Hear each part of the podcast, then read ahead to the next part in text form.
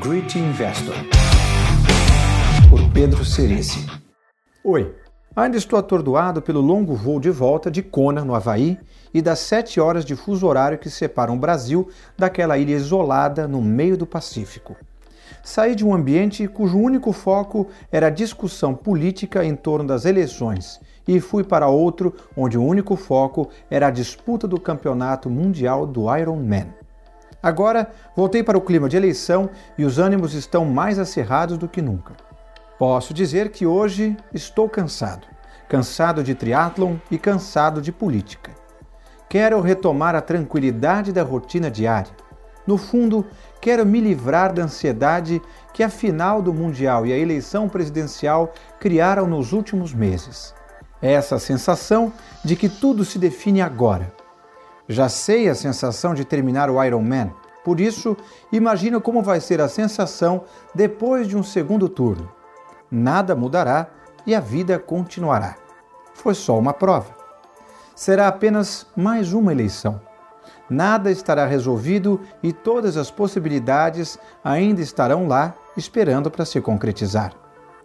Sempre enfatizei as semelhanças entre a prática de uma atividade esportiva e investir. Ambas dependem de disciplina e demandam tempo. E nenhuma os resultados são garantidos. Existe sempre uma combinação de mérito e de sorte. A diferença principal é que, para mim, o esporte traz apenas uma recompensa íntima, não monetária e, diria até, irracional. E, justamente por ser uma atividade íntima e individual, tenho certa dificuldade de falar das minhas experiências. O que eu posso dizer é que este ano eu cheguei preparado para a prova. Apesar de ter conseguido um bom tempo e um recorde pessoal lá, 9 horas e 27 minutos, cometi alguns erros e tive alguns infortúnios que me impediram de fazer a corrida perfeita. Essa mistura de sentimentos, de saber que tudo deu certo na preparação e que por detalhes não foi possível atingir o que eu considero ideal, é que mantém em mim a chama acesa. Mas a prova perfeita não acontece no dia do evento. Ela começa muito antes, durante a fase de preparação. Ela é fruto não somente do esforço no dia ou do período de treinos que antecede a final, é resultado de uma série de experiências passadas, de erros cometidos, de lições próprias ou aprendidas com aqueles que já estiveram lá, daqueles que já escalaram a montanha. Não dá para julgar tudo o que aconteceu apenas pelo tempo de chegada, apesar de não haver outro indicador melhor. É preciso dar atenção ao processo que nos leva aos resultados. É necessário aprender com a experiência ser brutalmente sincero para assumir a responsabilidade pelos erros e humilde o suficiente para aceitar que ainda existe muita coisa que não sabemos e não controlamos. Eu mantenho um diário eletrônico detalhado de todos os meus treinos. Por ano, pratico em média 880 horas. Mas, antes das principais provas, esse volume é maior e se aproxima de 24 horas por semana nas três modalidades. Este ano, em média, em cada uma das últimas sete semanas, eu nadei 18 quilômetros, pedalei 420 quilômetros e corri 80 quilômetros. Não fiquei doente, não tive lesões e não furei um pneu sequer. Deu tudo certo. Além disso, estava gerindo o fundo em um período extremamente delicado e falando diariamente com os participantes do projeto 1 mais 100 e uma experiência nova para mim. O fundo performou bem e acho que o projeto atingiu a maioria dos objetivos propostos.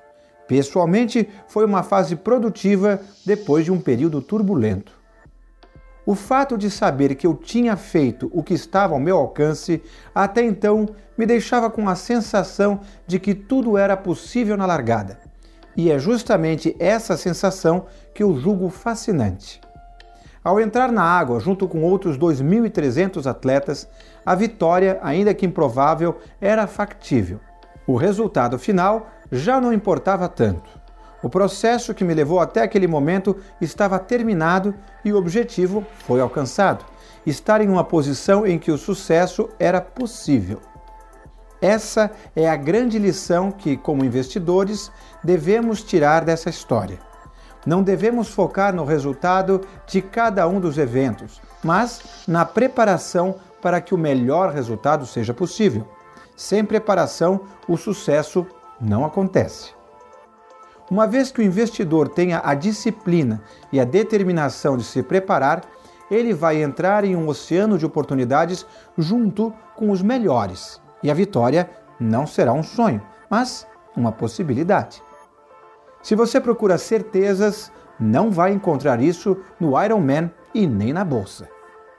E foi numa praia do Havaí que recebi de uma tartaruga marinha uma lista com alguns dos melhores conselhos de investimento que já vi. São eles: nade com a corrente, seja um bom navegador, fique calmo sob pressão, viaje bastante, pense no longo prazo, envelheça graciosamente, passe um tempo na praia. Pois é, essa tartaruga sabe mais verdades do que a grande maioria dos especialistas em investimentos, com seus linguajares rebuscados e suas fórmulas de sucesso que mudam a cada estação. Um abraço, Pedro Cerise. Great Investor, por Pedro Cerise.